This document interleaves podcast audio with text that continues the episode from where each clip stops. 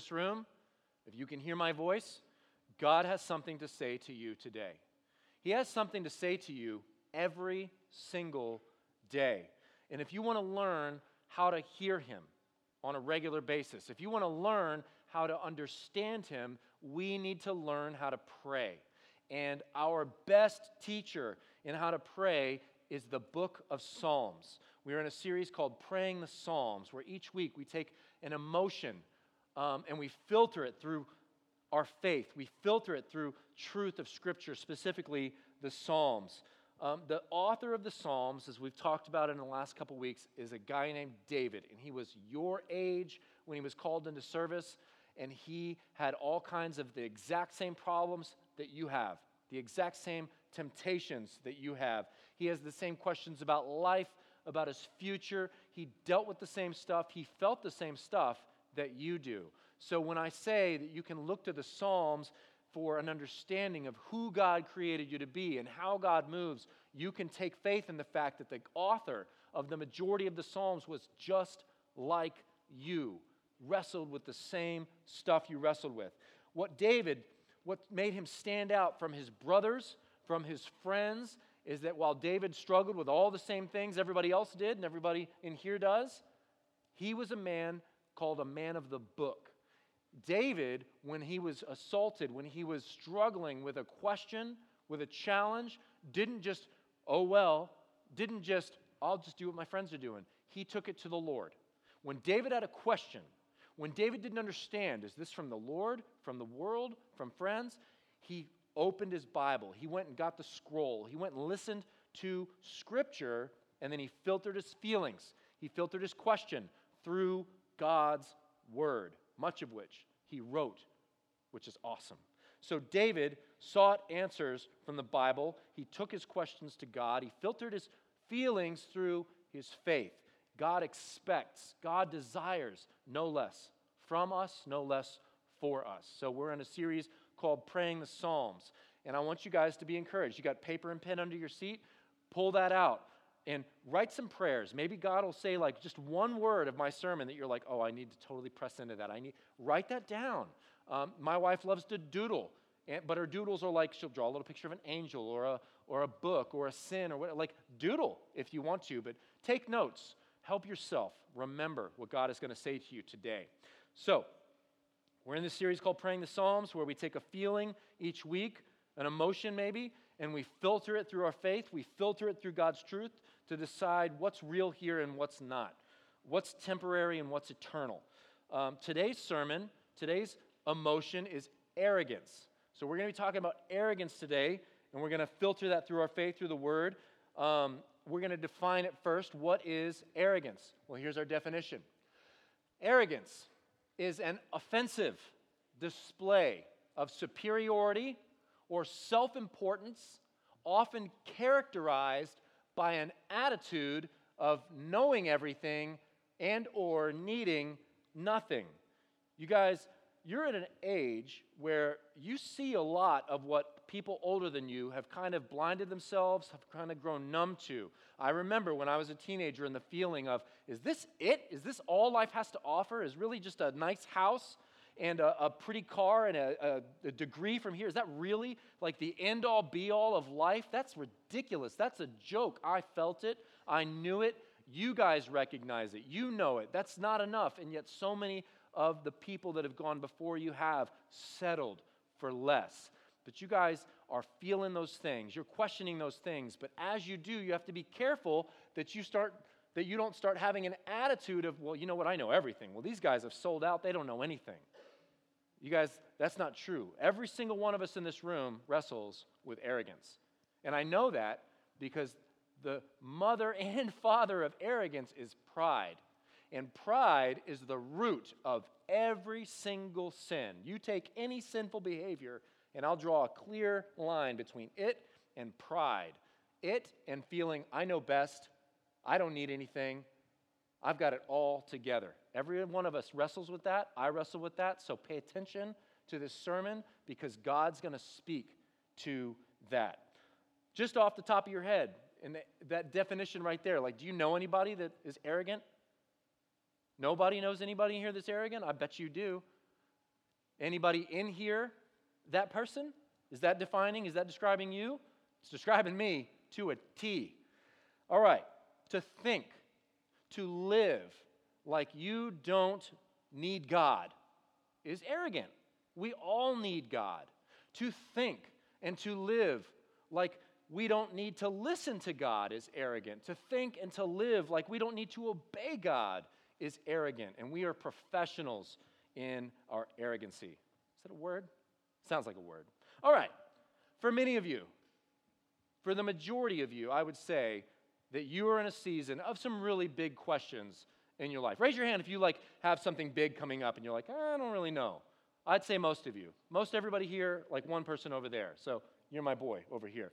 You guys, all of you have some big questions coming up in life. And you're in this season, and, and I, as your pastor and as somebody that's been there before, I see you guys. And maybe not exterior on your exterior, but inside, I see you in your own mind running around like a chicken with its head cut off. Because you are being assaulted with all kinds of different strategies and solutions to your questions and what your problem and what way to go forward. You guys have questions in front of you like, should I try that or not? Should I give that a shot? And you just think, what's, what's that for you? That thing that you're being tempted to try, and you're like, maybe it's okay, maybe it's not. I mean, pot is like a plant, so I guess it's okay. Yeah, I don't think so. So, so many of you are being tempted to say, all right, should I try that or not? Many of you guys are being tempted by, ladies, I'm talking to you, should I give my boyfriend what he's asking for? I mean, she did, and she did, and oh, she totally did. You're being tempted and questioning, should I give him what he wants? I mean, I love him, so we will probably get married someday. Yeah, maybe. Boyfriends, guys, many of you are thinking, should I ask her for that? Should I, should I, should I take that? Because your friends did. You got some big questions. What's that like? You guys have questions like, where should I go to school? Who's wrestling with that question today? Yeah. Where should I go to college? God has something to say to you, even you freshmen, about where He wants you to go to school. He knows where you're going to go to school, or if you go to school. He knows the best plan for you. You have those questions. Lastly, you're wrestling with the question that David knew so well Who am I? Why am I here? What's this all about? You guys have those questions.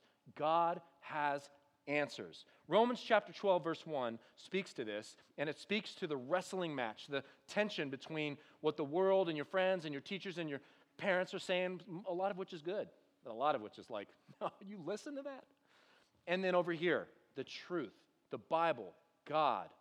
And here's what that wrestling match looks like God addresses it when he says, Do not copy the behaviors and the customs of this world, but let God transform you into a new person. How? By changing the way that you think.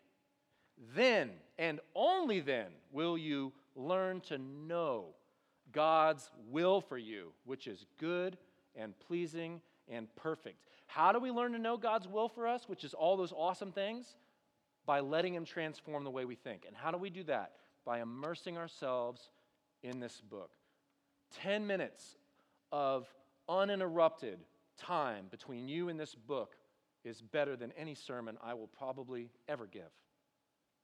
Which is a tough thing to say because I depend on you here coming here to hear what I have to say and to experience, but like I say it. 10 minutes of you with this book uninterrupted, like letting it speak to your soul, is so valuable. And God has stuff to say to you about what you are questioning and struggling with. If you want to know God's will for you in this life, today or a year from now, read the Bible. Let it transform you, and you will understand the right way for you to go. So I want to open this sermon about arrogance. I want to open this sermon about praying the Psalms by just sharing a story from my life that happened last week. Um, I just want to read you kind of my quiet time as I asked God about this experience that happened to me. And I want to just encourage you to recognize that, like, what I'm going to tell you is, like, just real and unfiltered, and it's what I experienced. So maybe you're like, eh, I don't know. Well, that's all right, but it happened to me and I believe it. Um, the scene is it's last Friday night, and I'm sleeping, and I had a nightmare. Who's had a nightmare before? All right, some of you, all of you. So I had a nightmare. In the nightmare, there was a demon. And I've dreamt of demons before, and I knew it was more than a dream before, but this time it was different. The demon was a, a female. It was a female demon, like a witch, I guess. I don't know. That's what it made me think of. Um, and in the dream, like you never having a dream and you kind of become aware, like conscious in the dream, that happened to me, and I knew that this thing that was happening to me was, was real, and it made me feel scared, it made me feel helpless, and I knew there was a spiritual element to my dream. I knew that something was really happening in some dimension, I don't know, maybe even in my room, because my eyes were closed. But I will pause before I go on and just say, has anybody ever had a nightmare that sounds anything like that? Just you just felt there's more going on here than meets the eye. You felt something spiritual is happening. Does anybody have a nightmare that's just rocked their world? Okay, several of you. Does anybody want to share just the scantest of details about what their nightmare was in like 10 or 20 seconds? Lindsay.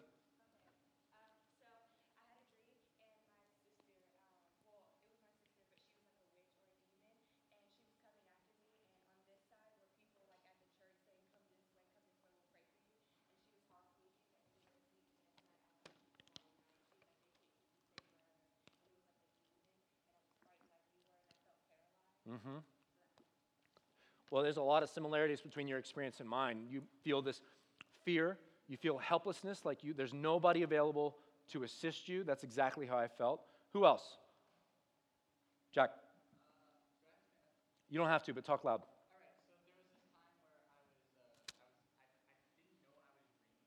Mm-hmm.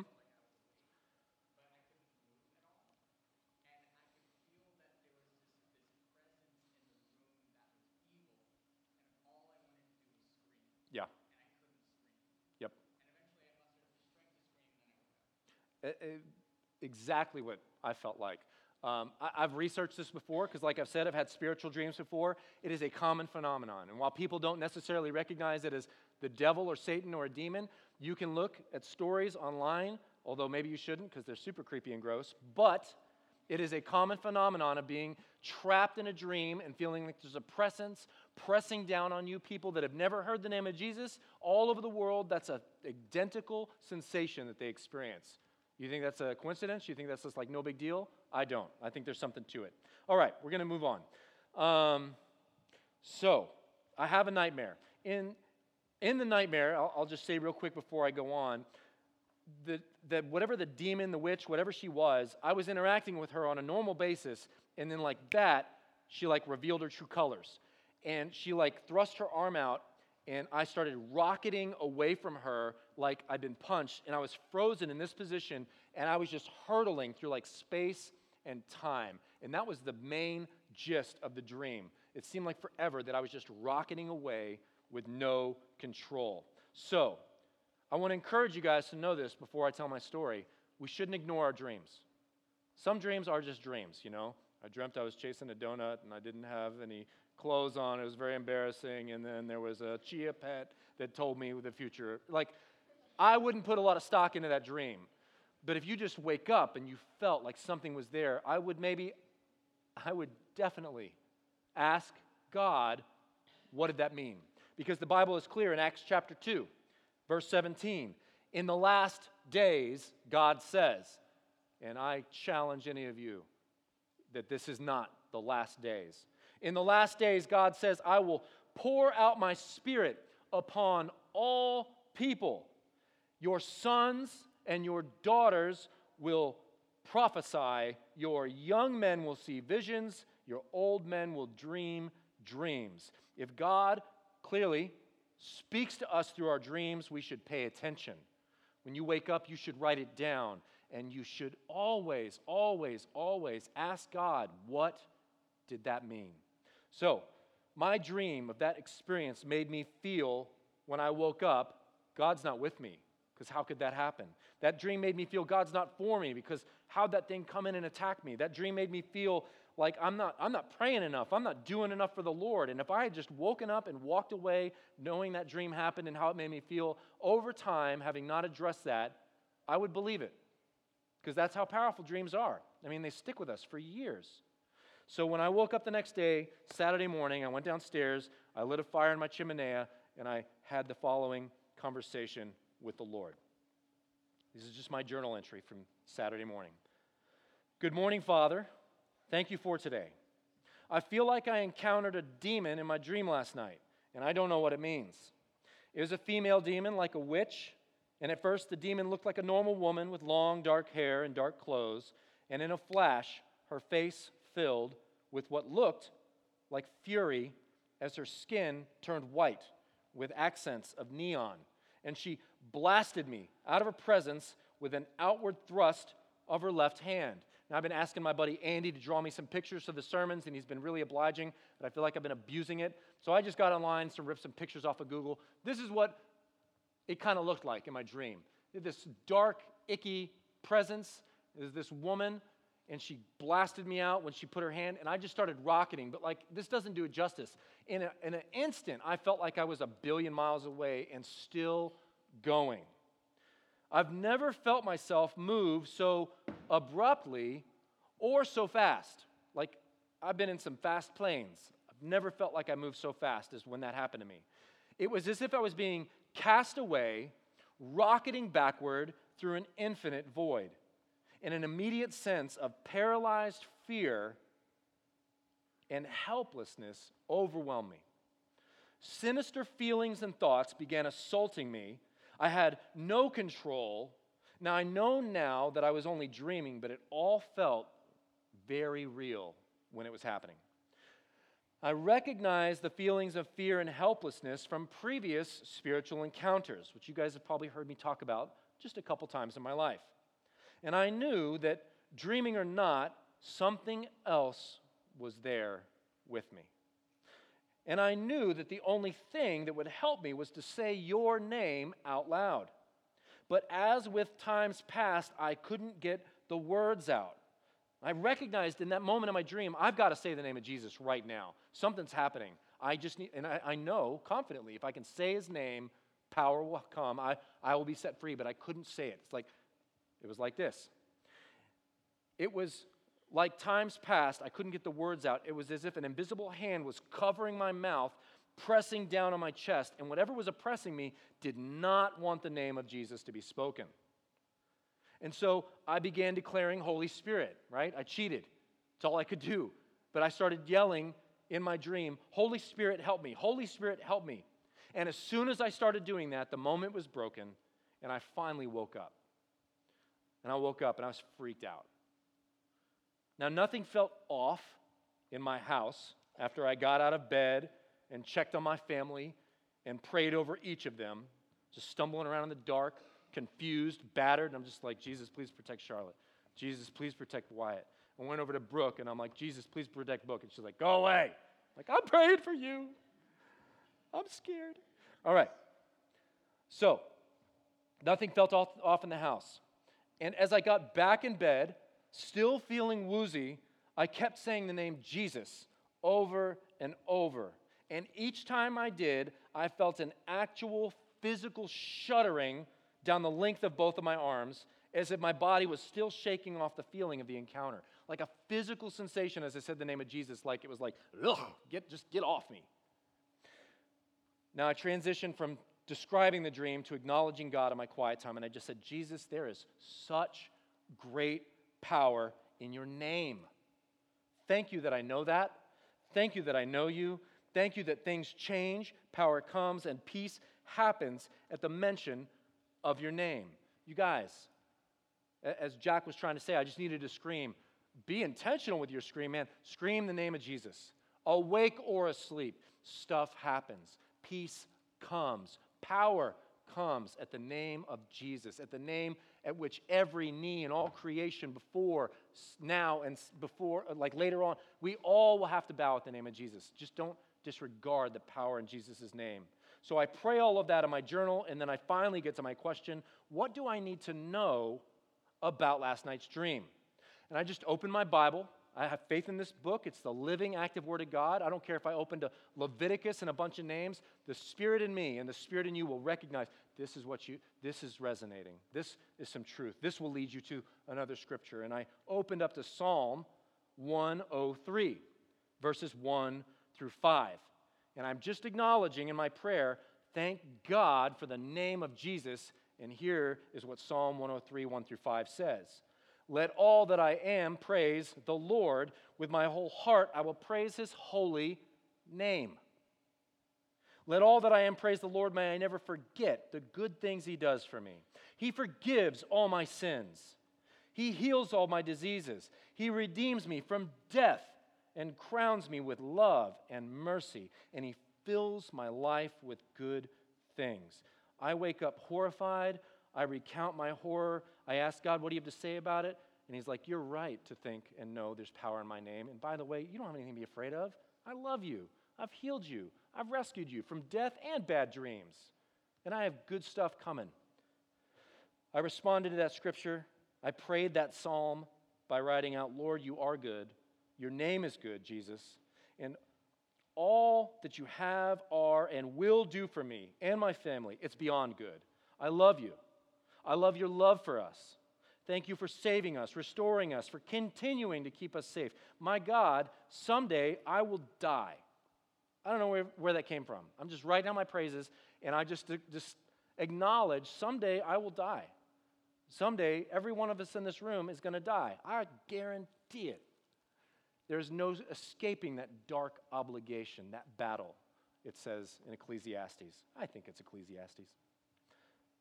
Someday I will die, and yet you have already saved me from that too. I don't even have to be afraid of dying, and neither do you. Psalm 103:12. I just kind of scanned down to the end, and this is the thing that struck me. For God's unfailing love toward those who fear him is as great as the height of the heavens above the earth, and he has removed our sins as far as the east is from the west. Lord, that is exactly how I felt in my dream. In fact, I remember thinking that in the dream as I rocketed away. I was thrust away. I thought, it's like I'm moving as far as the east is from the west. And there was that scripture that God led me to. As if I was being removed from something, a straight and immediate, forever distancing. And so that is my prayer.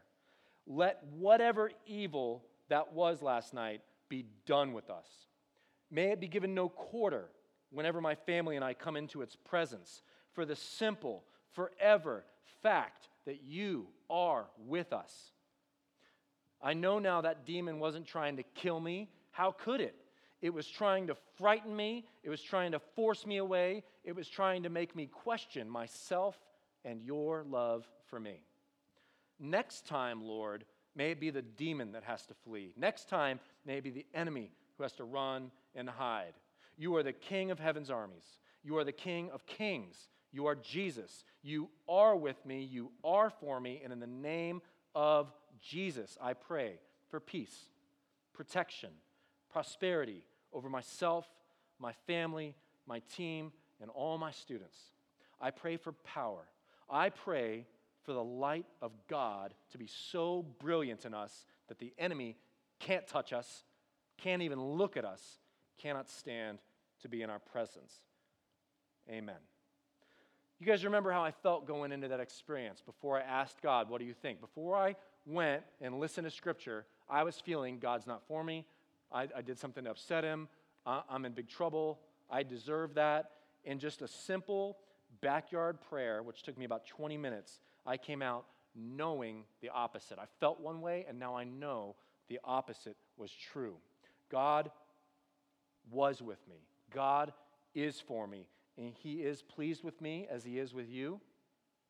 And really, He was encouraging me keep doing what you're doing. You guys, the enemy doesn't attack you unless you're doing something valuable in the kingdom. If you feel attacked, if you feel oppressed, if you feel low, be encouraged.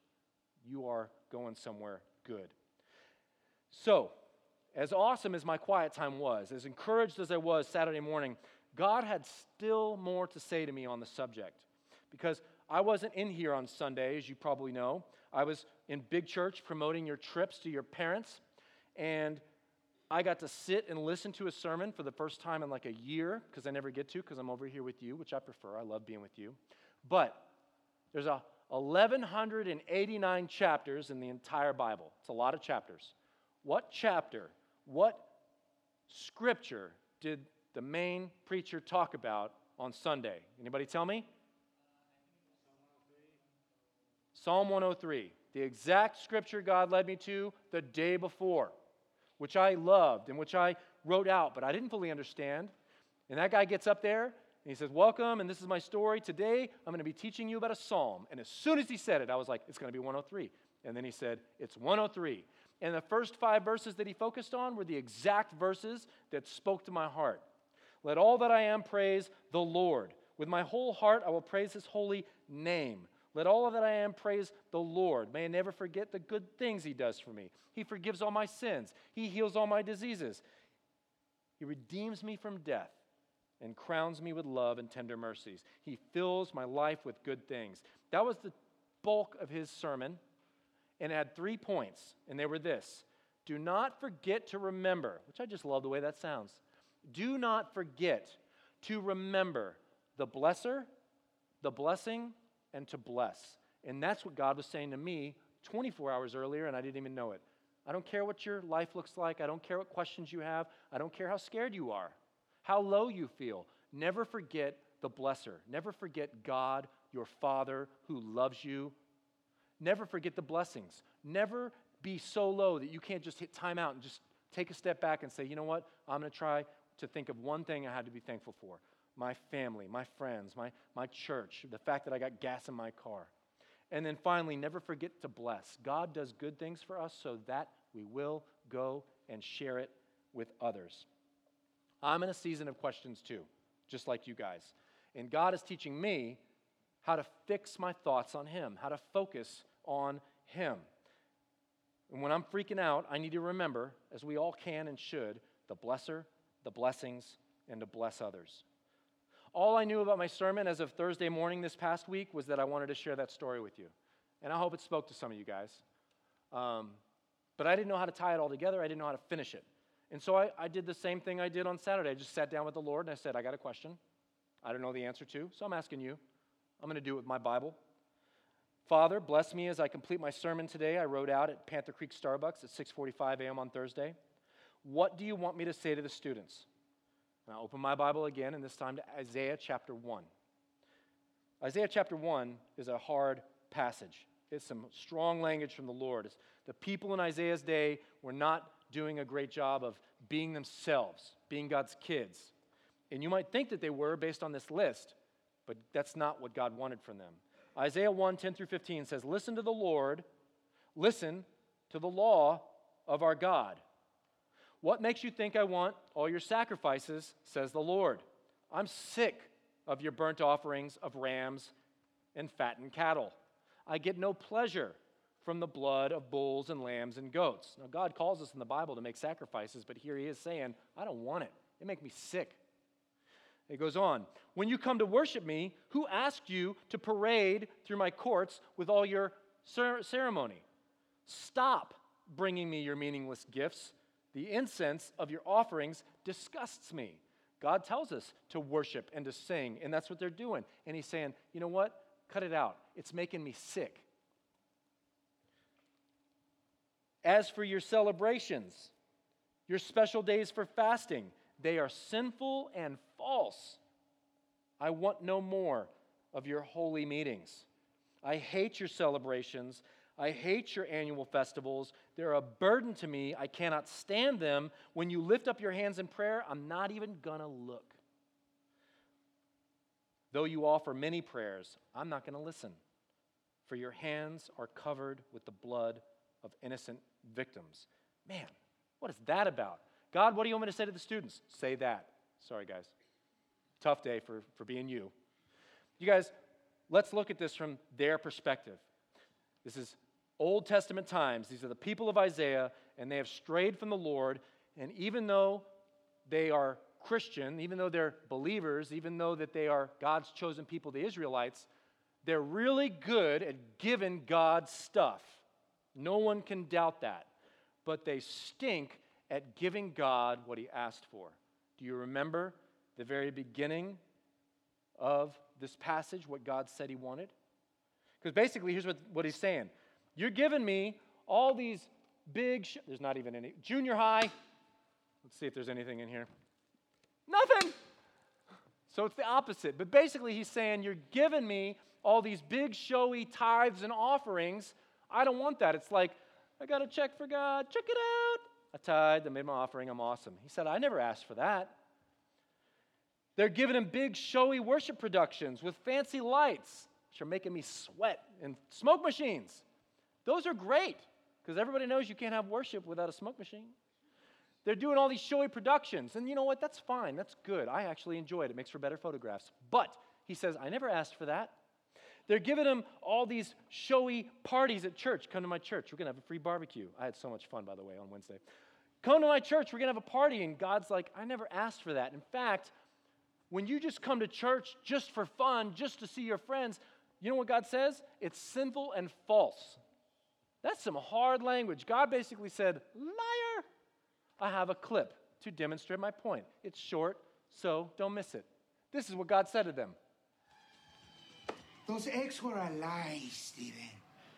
A lie! Uh-huh. They give me no eagle powers. They give me no nutrients. Sorry.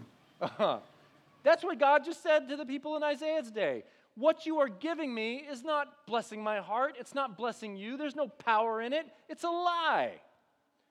I'm tired of your big showy holidays. Who told you to make Christmas about spending $10 billion, which is about the amount of money it would take to fix the clean water crisis around the world? Who told you to make Easter about a rabbit and eggs?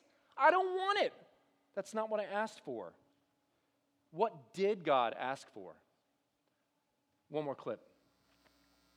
Okay, but I have to yell at you guys. Linda, Linda, listen, Be- listen, listen. uh, lis- you- Listen, listen, Linda. Listen. What did God ask for?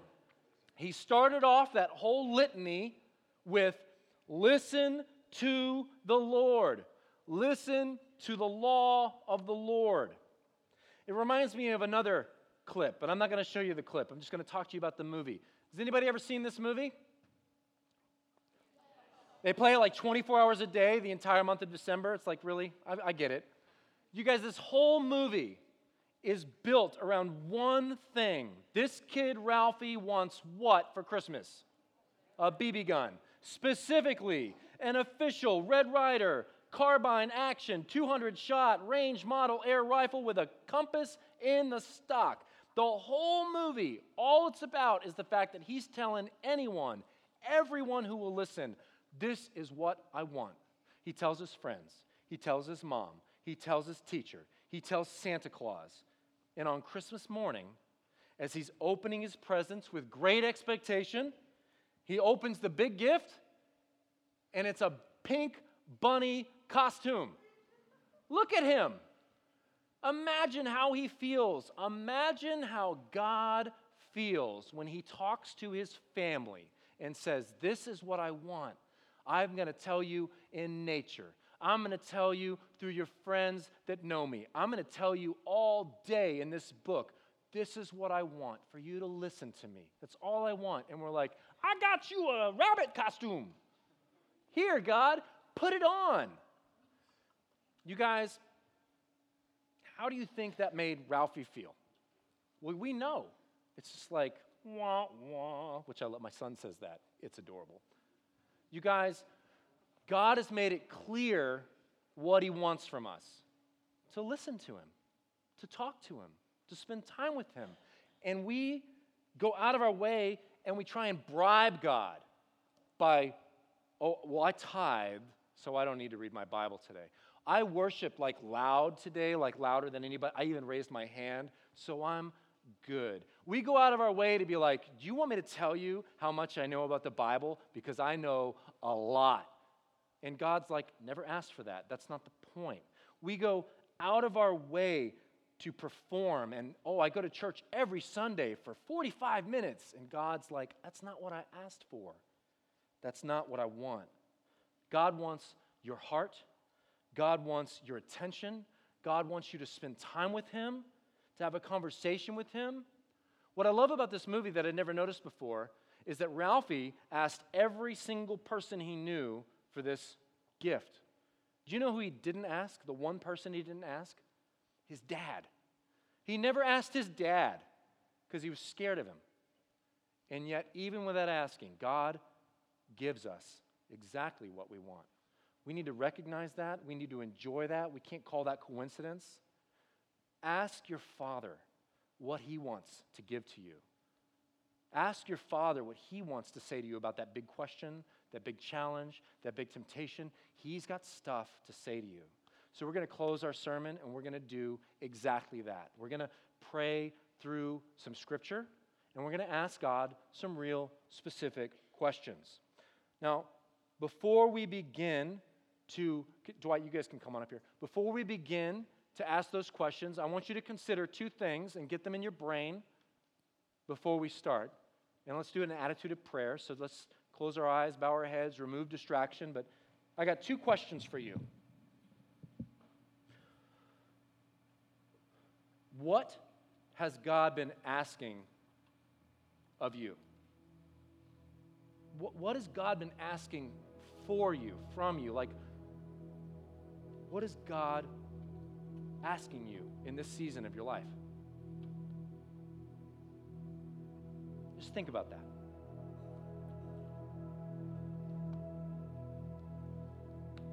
If you don't know the answer, just ask Him. What you, I don't know. What have you been asking me, God?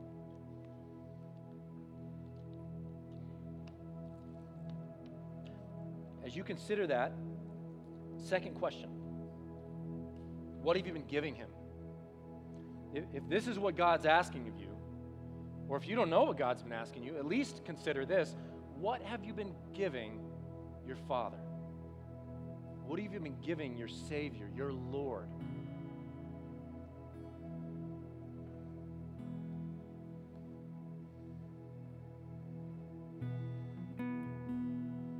We're going to walk through Romans 12, verses 1 and 2. And I broke it up into four sections. And you are encouraged to write out the actual scripture that's going to come up. But really, what I want you to do is use the scripture to start a conversation with God. And there's a question below each, each piece. And I want you to ask that question. Just write it out conversationally. And let's just talk to God and let's give him what he wants. Let's, let's listen. I'm going to pray for us, and then we're going to just take a minute and answer these four questions. Jesus, we invite you to come and talk to us. You have some things to say that we need to hear. So please forgive us and remove arrogance.